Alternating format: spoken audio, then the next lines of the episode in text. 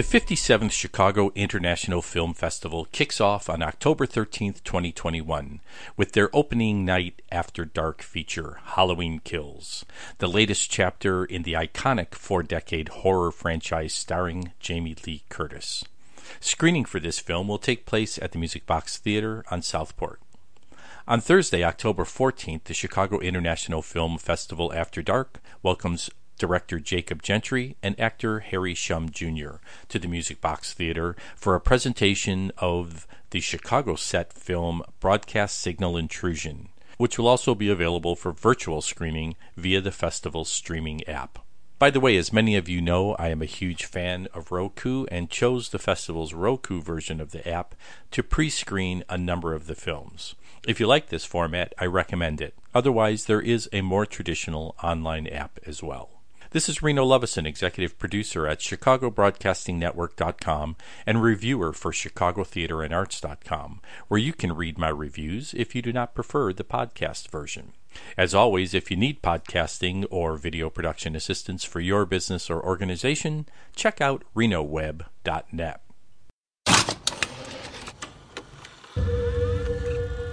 Who's responsible for last night's act of video piracy? These video pirates managed to briefly override broadcast The incident is now under investigation by the FCC.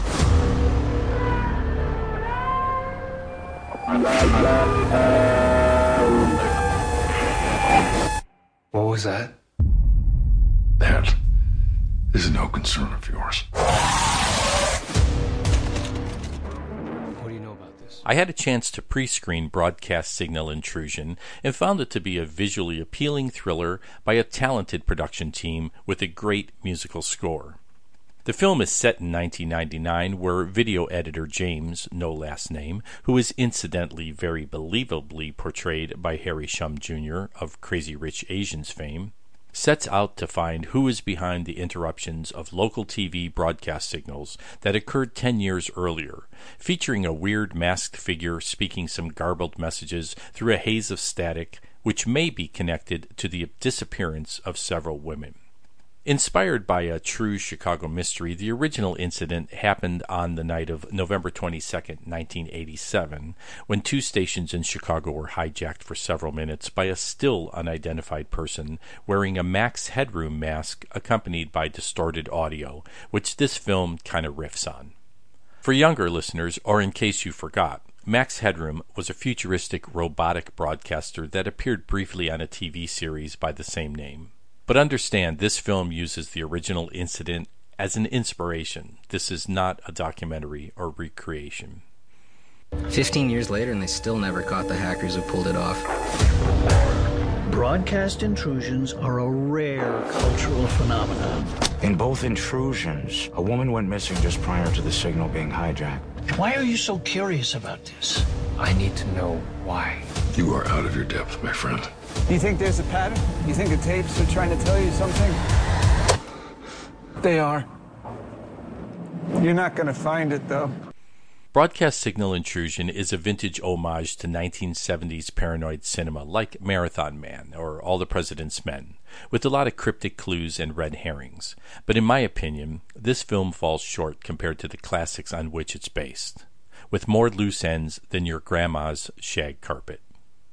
If you're a fan of this genre, you might want to check it out. I say the Chicago setting is fun, but I call it a local odyssey full of intriguing characters that is, at best, a pleasurable buggy ride to nowhere that leaves you mildly exhilarated but ultimately unfulfilled. Runtime is 104 minutes. Say someone did hide a message in those tapes. Do you really want to be the guy to figure out what that means? In keeping with our Chicago oriented podcast program, I had a chance to preview Shorts 1, an eclectic showcase of eight short subjects from a variety of filmmakers with ties to Chicago or Illinois. Each film runs about 10 minutes or less, and one ticket at the festival will provide access to the entire collection.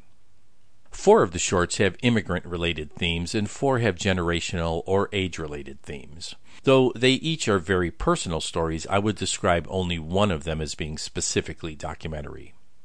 Two are essentially art films, one of those being in the genre of horror. So there's a little bit here for everybody, but clearly these folks know how to tell stories and make them look beautiful. I'll begin with Sink, which is a brilliantly disturbing film shot entirely as an overhead shot of a bathroom sink with the only character a pair of hands and the occasional top of a man's head.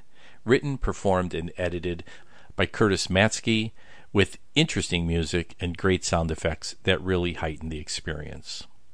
In Close Ties to Home Country, written, directed, and outstandingly performed by Akanksha Cruczynski, an immigrant dog walker pines for home while having a weird connection to the animals she cares for. Produced by Amrita Singh, Winning in America explores the relationship of an immigrant father and daughter as they prepare for the state regional competition of the National Spelling Bee. Get Well Soon is another terrifically performed, visually attractive vignette piece that focuses on the emotions of a young woman dealing with the illness of her father, written and directed by Ashley Thompson. Similarly, By the Time I Reach Him by Meg Walsh uses black and white imagery with voiceover to portray an intimate, voyeuristic conversation between a daughter and her Alzheimer afflicted father. Speck of Dust is also a voiceover driven introspective narrative with a vintage vibe that speaks to themes of loneliness and existence from the point of view of an elderly man.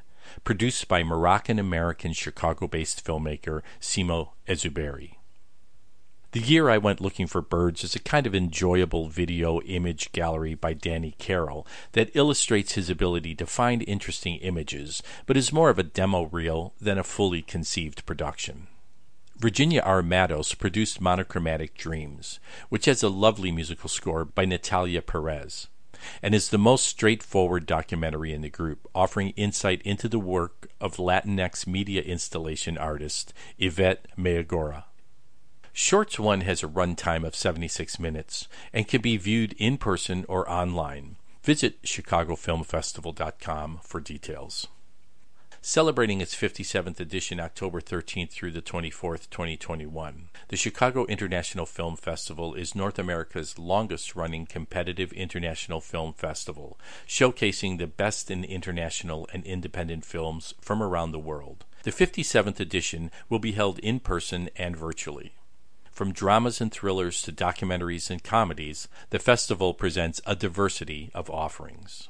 Look for several reviews and event podcasts from ChicagoBroadcastingNetwork.com, including reviews of a few Chicago oriented features, including Any Given Day, For the Left Hand, and Punch 9 for Harold, among others. This is Reno Lovison encouraging you to like, share, and most of all, subscribe to our podcast at ChicagoBroadcastingNetwork.com or wherever you prefer to listen to podcasts to be alerted to new podcasts as they are posted.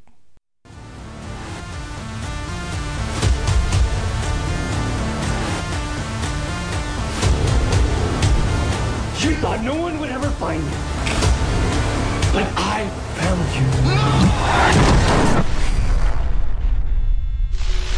you. It gets under your skin, doesn't it?